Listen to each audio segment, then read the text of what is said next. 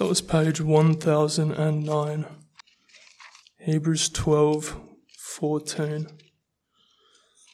Strive for peace with everyone and for the holiness without which no one will see the Lord. See to it that no one fails to obtain the grace of God, that no root of bitterness springs up and causes trouble, and by it many become defiled.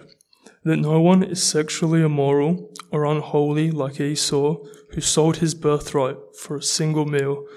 For you know that afterward, when he decided to inherit the blessing, he was rejected, for he found no chance to repent, though he sought it with tears.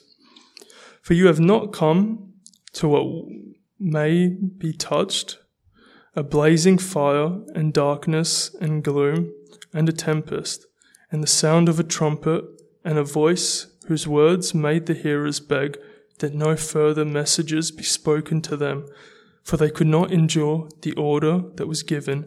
If even a beast touches the mountain, it shall be stoned. Indeed, so terrifying was the sight that Moses said, I tremble with fear. But you have come to Mount Zion and to the city of the living God, the heavenly Jerusalem, and to innumerable angels in festal gathering, and to the assembly of the firstborn who are enrolled in heaven, and to God, the judge of all, and to the spirits of the righteous made perfect, and to Jesus, the mediator of a new covenant, and to the sprinkled blood that speaks a better word than the blood of Abel. See that you do not refuse him who is speaking, for if they did not escape when they refused him who warned them on earth, how much less will we escape if we reject him who warns from heaven? At that time his voice shook the earth, but now he has promised, Yet once more I will shake not only the earth, but also the heavens. This phrase, yet once more, indicates the removal of things that are shaken. That is, things that have been made, in order that the things that cannot be shaken may remain. Therefore, let us be grateful for receiving a kingdom that cannot be shaken, and thus let us offer to God acceptable worship with reverence and awe, for God is a consuming fire. Let brotherly love continue. Do not neglect to show hospitality to strangers, for thereby some have entertained angels unawares. Remember those who are in prison, as though in prison with them, and those who are mistreated, since you also are in the body. Let marriage be held in honor among all, and let the marriage bed be undefiled, for God will judge the sexually immoral and adulterous.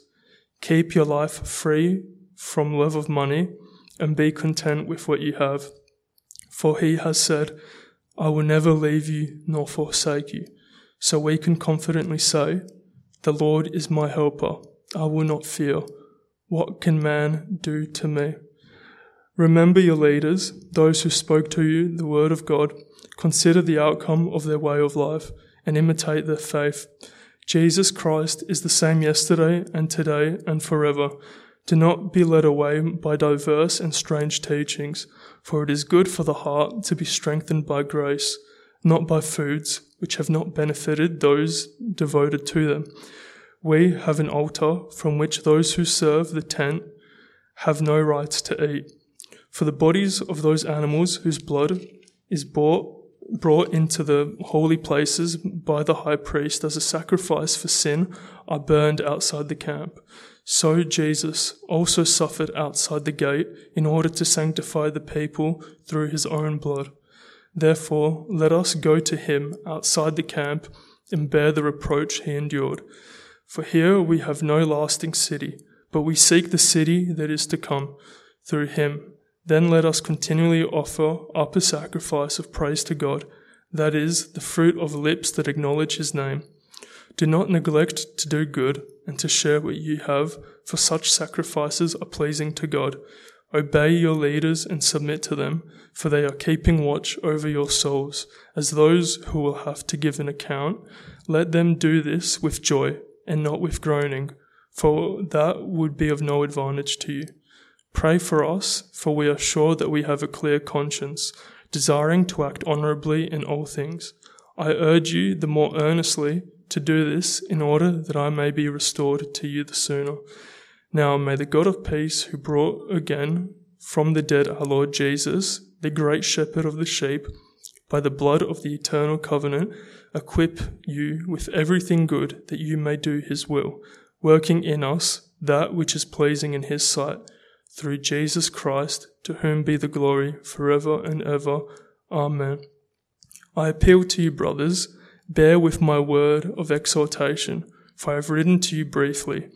You should know that our brother Timothy has been released, with whom I shall see you if he comes soon. Greet all your leaders and all the saints. Those who come from Italy send you greetings. Grace be with you all.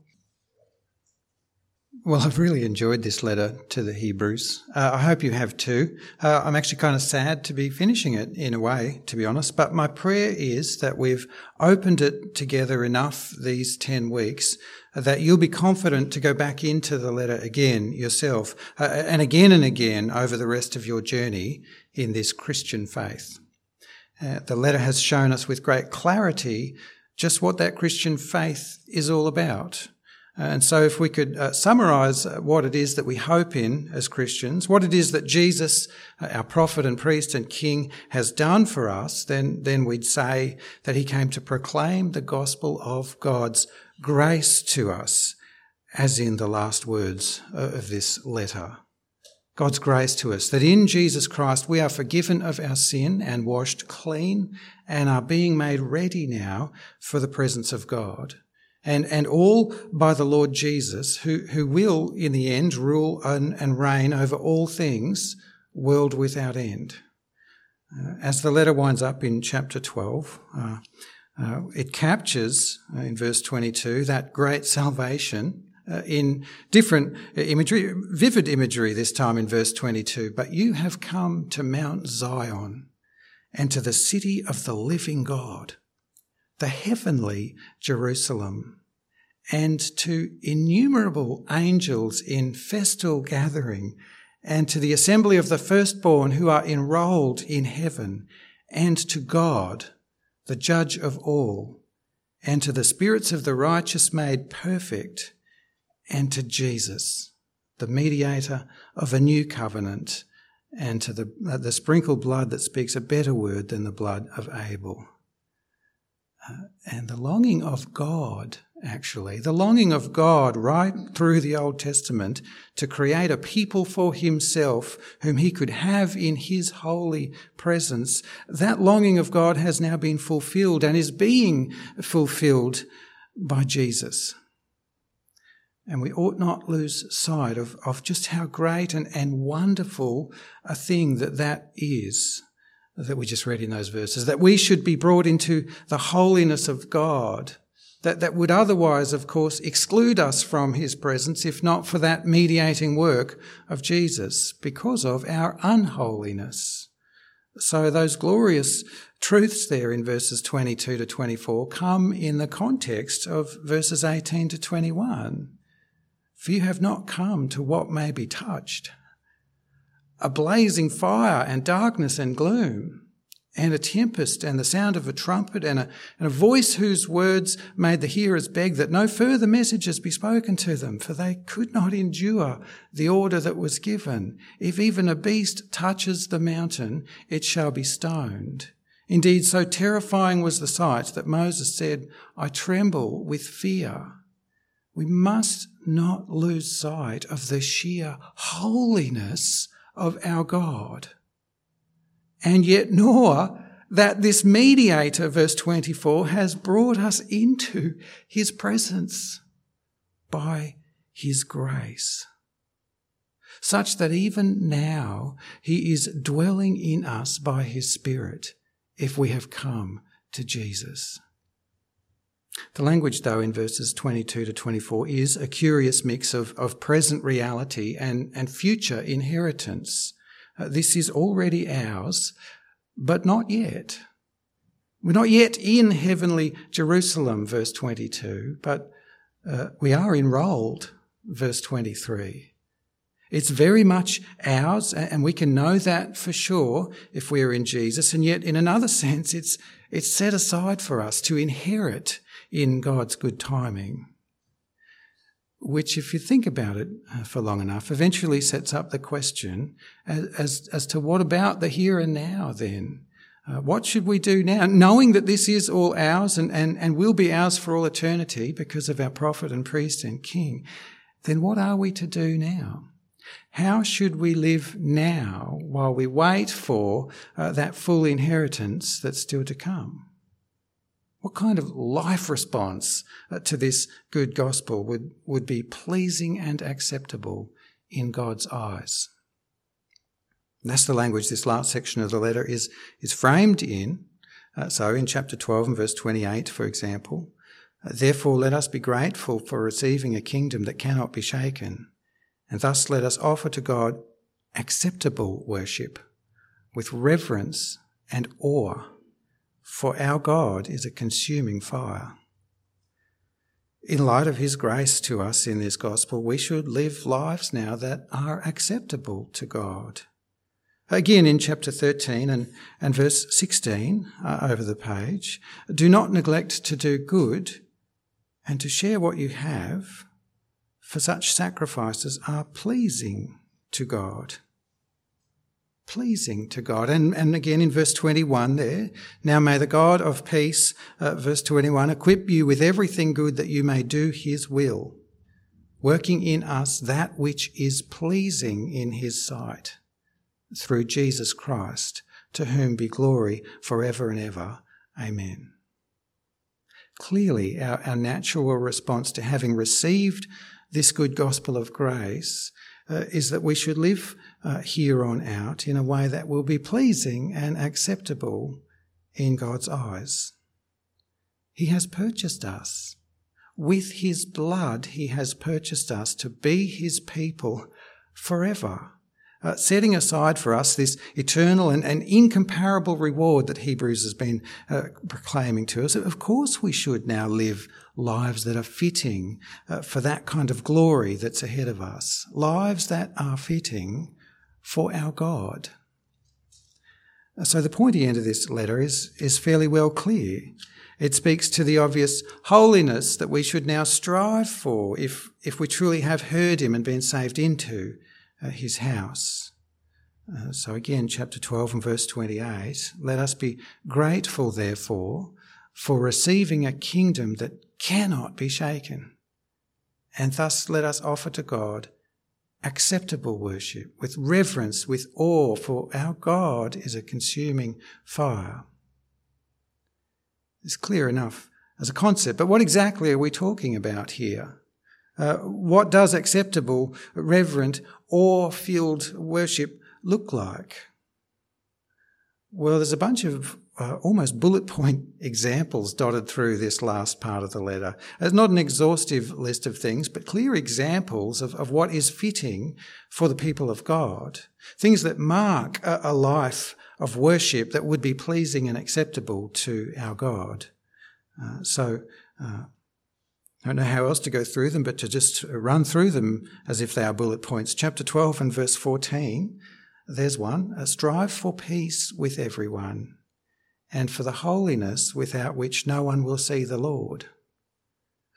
It's hard to be sure of the scope here of that word everyone, but I think like Romans 12, everyone here would seem to mean both those within the church and also without the church. So what would that look like? Perhaps we could engage our wider culture with this gospel of grace peaceably. Uh, if we just rise to the argument with them, the heat, the, the vitriol, then we're engaging on their terms. Uh, they'd probably like us to engage them unpeacefully because then we'd be just like them. But Christians are new, new and being made new. So we ought to be able to engage with this gospel differently to the way that the world likes to engage. So, too, within the church, of course, in times of disagreement in the church, we should always strive for peace with one another. It's part of being new. But in neither of those contexts, though, Uh, does peace simply mean accepting or affirming or, or embracing sin in ourselves or, or in the other? On the contrary, the rest of the verse, there is a holiness without which no one will see the Lord. So we must learn how to, how to balance these things, how to strive for both peace and holiness. See to it that no one fails to obtain the grace of God, verse 15. Here I think we are talking about within the church, where we have a duty to watch over each other in this Christian faith. Uh, hard to do this though without spending time with one another and, and spending good time with one another, getting to know how we really are inside, and hard to do it therefore without each being a bit vulnerable with each other. And yet the call is here that will require us to do so. See, uh, verse 15, that no root of bitterness springs up and causes trouble, and by it many become defiled. Bitterness. There's things in these scriptures like bitterness and, and, and resentment and, and grumbling uh, that we just, I, I don't know, these sins rise up in us so easily, don't they? And perhaps, I wonder, so easily that, that we might be inclined to think lightly of them. And yet there's so many warnings against them. Bitterness leads to division and strife. Bitterness mars and, and threatens the peaceful community of Christ. See that no one is sexually immoral or unholy like Esau, who sold his birthright for a single meal. Esau, the brother of Israel, if you know the story from Genesis 25, Esau gave away his inheritance to his brother in exchange for a single bowl of soup when he was hungry and lentil soup at that, just, just FYI. Uh, Hebrews has set out repeatedly for us how great our inheritance is in Jesus Christ. And the point along the way is that we don't throw that away like Esau. Jesus has saved us from the judgment of our sin into the reward of heaven. He's called us now into holiness. We must now follow his way. Uh, and what else would make sense if you think about this gospel? It's interesting that sexual immorality is, is, is included in that verse because how fleeting that one moment of pleasure is compared to uh, the eternal glory and joy that Jesus has called us into. That's a temptation very much like Esau's moment of foolishness. The word under sexual immorality, by the way, not just here, all through the scriptures, the word underneath this in the original language is like a catch all word for every sexual act outside the marriage relationship. It's there again in chapter 13 and verse 4. Let marriage be held in honour among all, and let the marriage bed be undefiled, for God will judge the sexually immoral and adulterous. Marriage is more precious to God than we probably realise. And sex, therefore, is something sacred too. And uh, this is an instruction, like all of these instructions, this is an instruction for the whole church, not just suddenly for those who are married. Everyone must honour marriage. Marriages can be honoured in the church by upholding and, and not violating any of those precious uh, specific relationships. So too, marriage can be honoured as a whole by not taking the things that were given by God for the marriage relationship for common use, nor to twist them or, or distort them. Uh, we might even think sins like this are harmless too, invisible even. But God will judge the sexually immoral and the adulterous. Chapter 13 and verse 1 let brotherly love continue. We must learn how to love genuinely uh, other people and in all kinds of ways. Verse 2 do not neglect to show hospitality to strangers, Uh, for thereby some have entertained angels unawares. Remember those who are in prison as though in prison with them, and those who are mistreated. Christian love is pretty radical, and it should extend to those that we don't often think of. I reckon we're polite with strangers, but maybe not hospitable, uh, at least not in its biblical sense. How often do we remember those in prison? I mean, we're usually just happy to know that they've been safely put away. Without even knowing their story, of course, or what actually happened, or more importantly, the state of their heart. But many of those in prison belong to the Lord.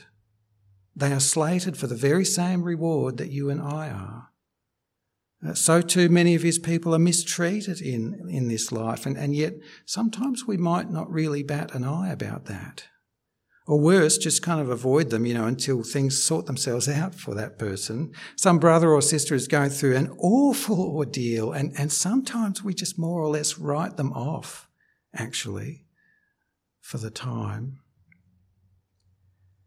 Keep your life free from love of money, verse 5, and, and be content with what you have. For he has said, I will never leave you nor forsake you. So we can confidently say, The Lord is my helper. I will not fear. What can man do to me? Contentedness. Contentedness has all but vanished from our society today. In fact, our society feeds and feeds on our discontent, doesn't it? And what about this love? Of, how do we know when we've, when we've gone into the love of money? When, we, when we've slipped from being wise stewards with what we've been given by God to, to being lovers of money? Maybe by keeping an eye too on our discontent. What we have from God, after all, is not just the things of this life, uh, but an eternal and infinite reward. How is it that money in this life so easily clouds out that view. But it does, doesn't it? Remember your leaders, verse 7, those who spoke to you the word of God.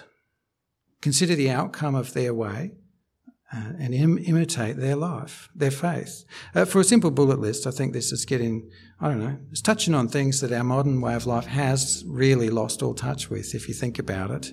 Uh, Christianity today is much like the modern world on, on this point too. We're, we're so very independent.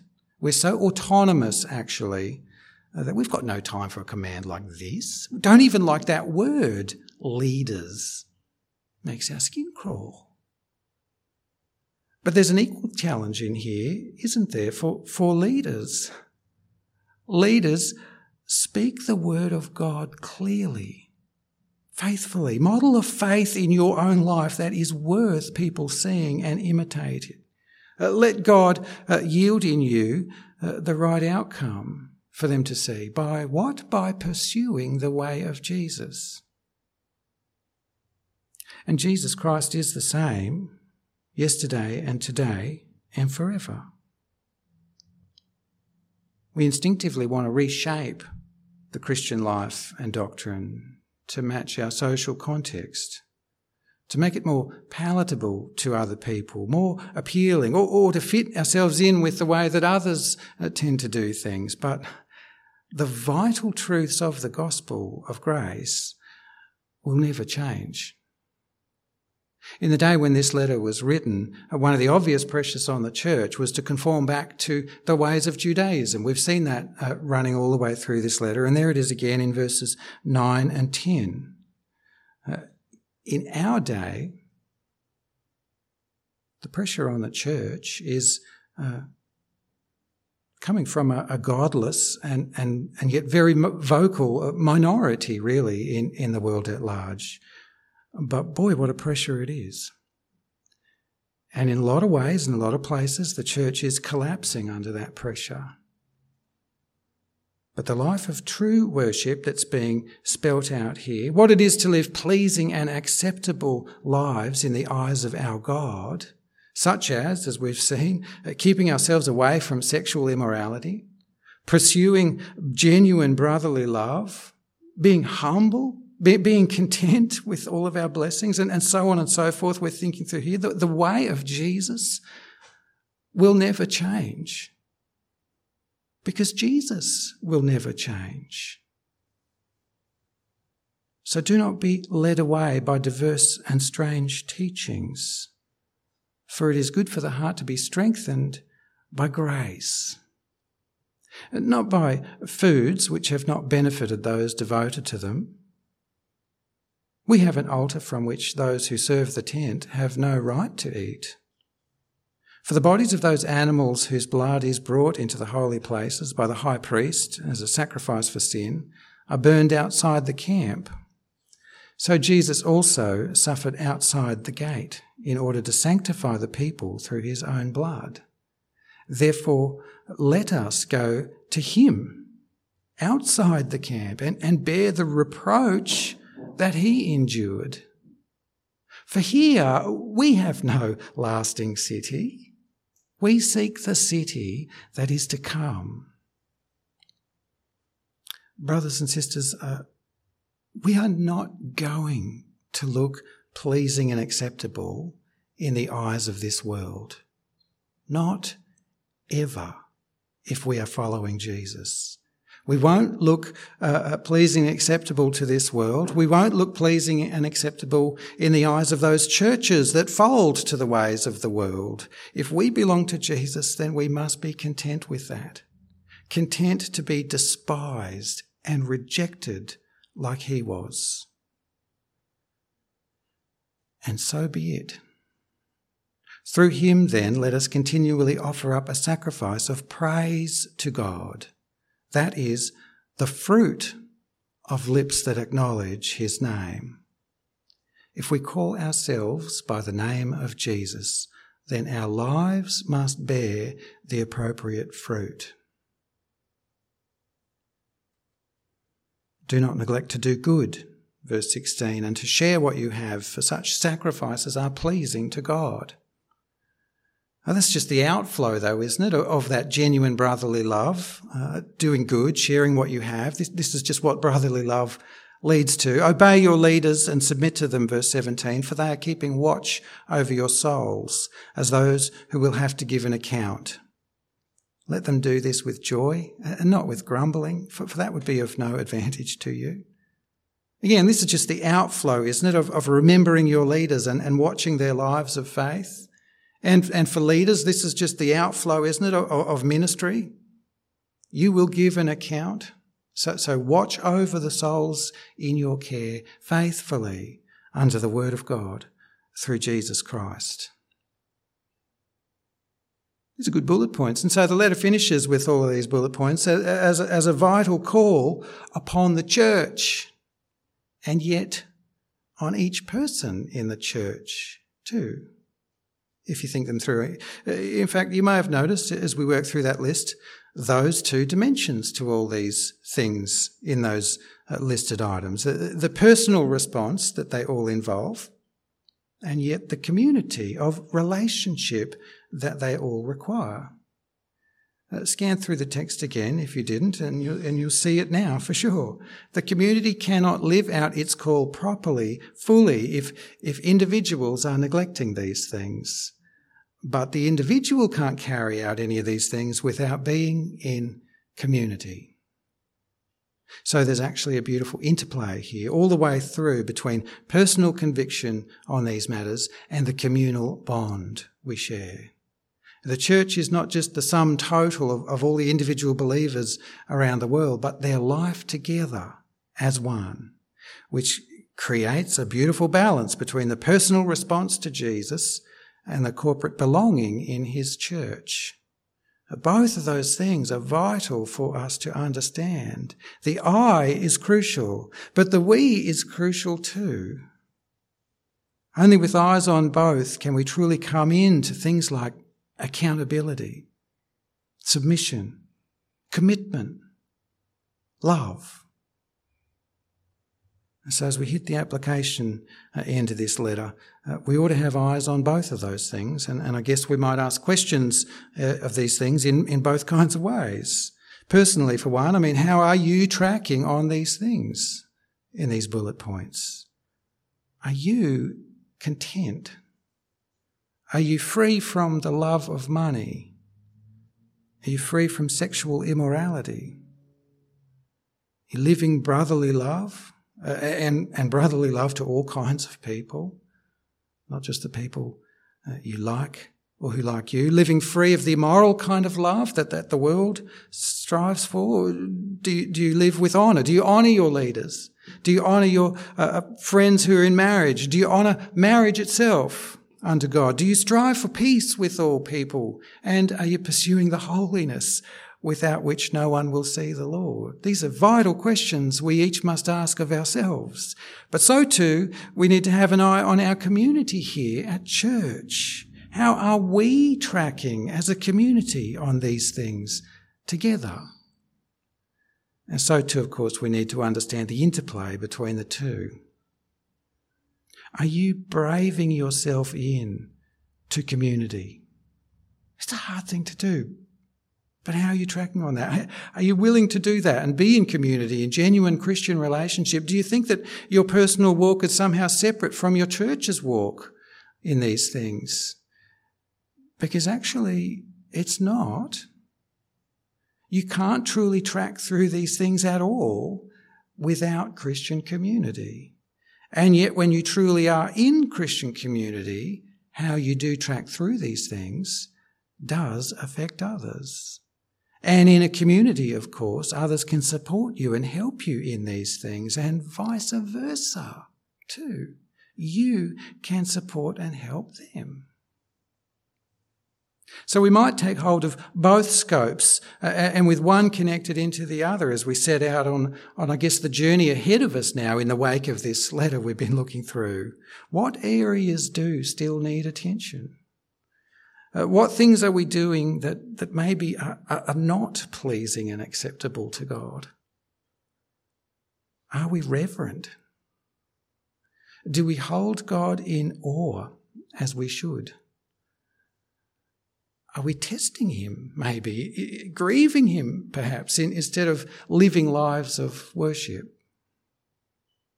What commitment would we make today, personally or, or together? What commitment would we make to live lives that are more pleasing, more acceptable in light of all that he has done for us as we've been reading through this letter to bring us to him through Jesus Christ? What, what can we change or improve? How could we be more honoring, honoring of one another, or honoring too of, of this wonderful and, and awesome God. Hebrews has been bringing great clarity to the Christian faith, and it ends up here at the end, putting great clarity too, therefore, on the Christian life. What we believe must flow into what we do. And it's been shaking out a lot of false responses to the gospel of grace all the way through too. And it seems to be shaking out again here uh, at the end a couple more false responses that we could make to the gospel. Nominalism, for one thing. That is cast away here. Being Christian in, in name only, without any genuine life response to Jesus, is, is, is rejected here, isn't it? Just comprehensively rejected. Without holiness, no one will see the Lord. Lips that bear his name truly will yield fruit worthy of his name, because he will do that in his people. So, too, the modern idea in the church of living a, a, private faith is sort of shaken out by these bullet points, isn't it? And, and, and discarded.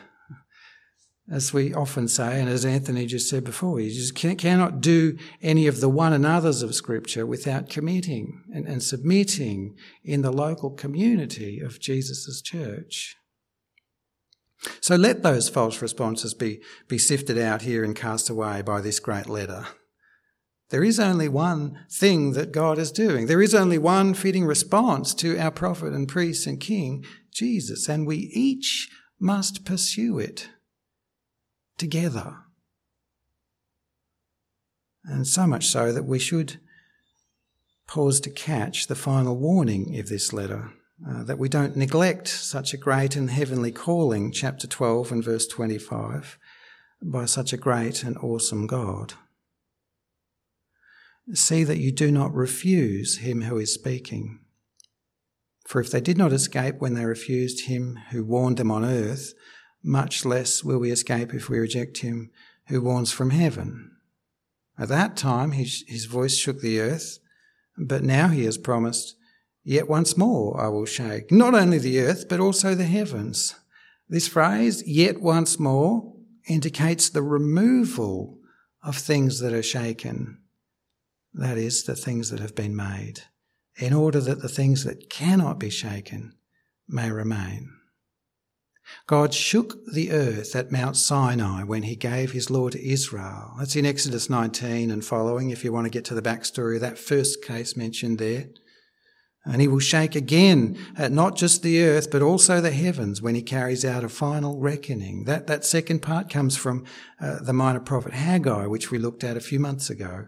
Uh, in Haggai chapter 2, uh, God commissioned the people to rebuild the temple in Jerusalem, do you remember? And he encouraged them in that work, but he also promised through Haggai another great shaking, and one that Hebrews here uh, interprets as, as meaning that, that that rebuilding work in, in Haggai Haggai's day was actually about rebuilding only the reminder, the shadow, the copy of, of the true house that God would one day build, the heavenly city, as he calls it here now in, in verse 22.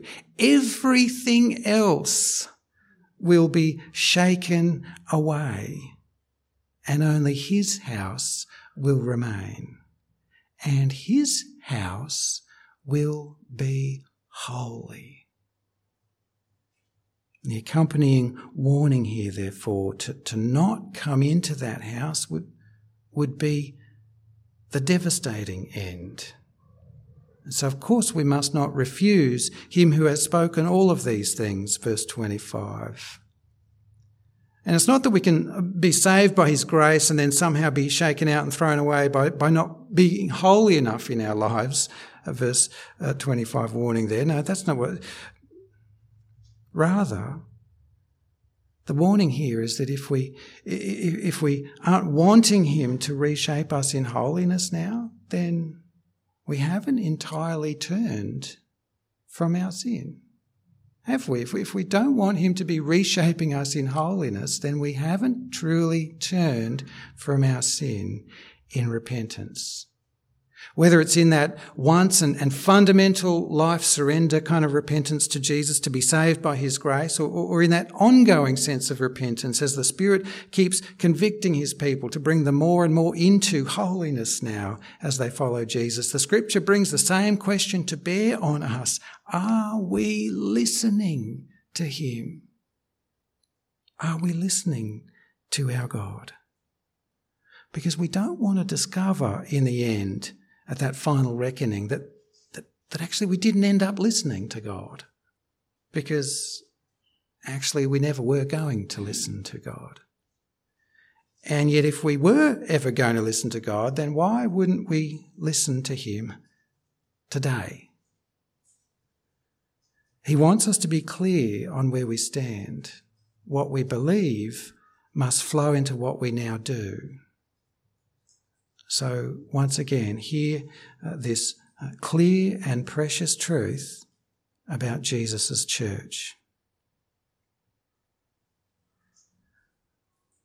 But you have come to Mount Zion and to the city of the living God, the heavenly Jerusalem, and to innumerable angels in festal gathering and to the assembly of the firstborn who are enrolled in heaven, and to God, the judge of all, and to the spirits of the righteous made perfect, and to Jesus, the mediator of a new covenant, and to the sprinkled blood that speaks a better word than the blood of Abel. This and no less is what God saves his people into. So take courage. Take clarity in this life of faith now, brothers and sisters. and grace be with all of you. Let me pray. Heavenly Father, we thank you as always for your scripture and we thank you for your letter to the Hebrews that we've had the privilege of, of thinking through these last 10 weeks or so. Thank you for what we end on today. And we pray that you would take your word here and weave it into our DNA. Help us to truly understand who we now are and who we will yet be in Jesus and by Jesus. Father, I pray you bring those who still need to step into this great faith uh, that you would take them and bring them and, and walk them into this faith, please, Lord. And strengthen then and clarify the faith and the life too of those who you have brought in so that you uh, bring good fruit out of our lives now, uh, both in each one of us and, and together as one, such that all that we uh, would think and, and say and do will be pleasing and acceptable in your eyes and increasingly so. In the name of our Lord, the name that we bear, in Jesus we do pray. Amen.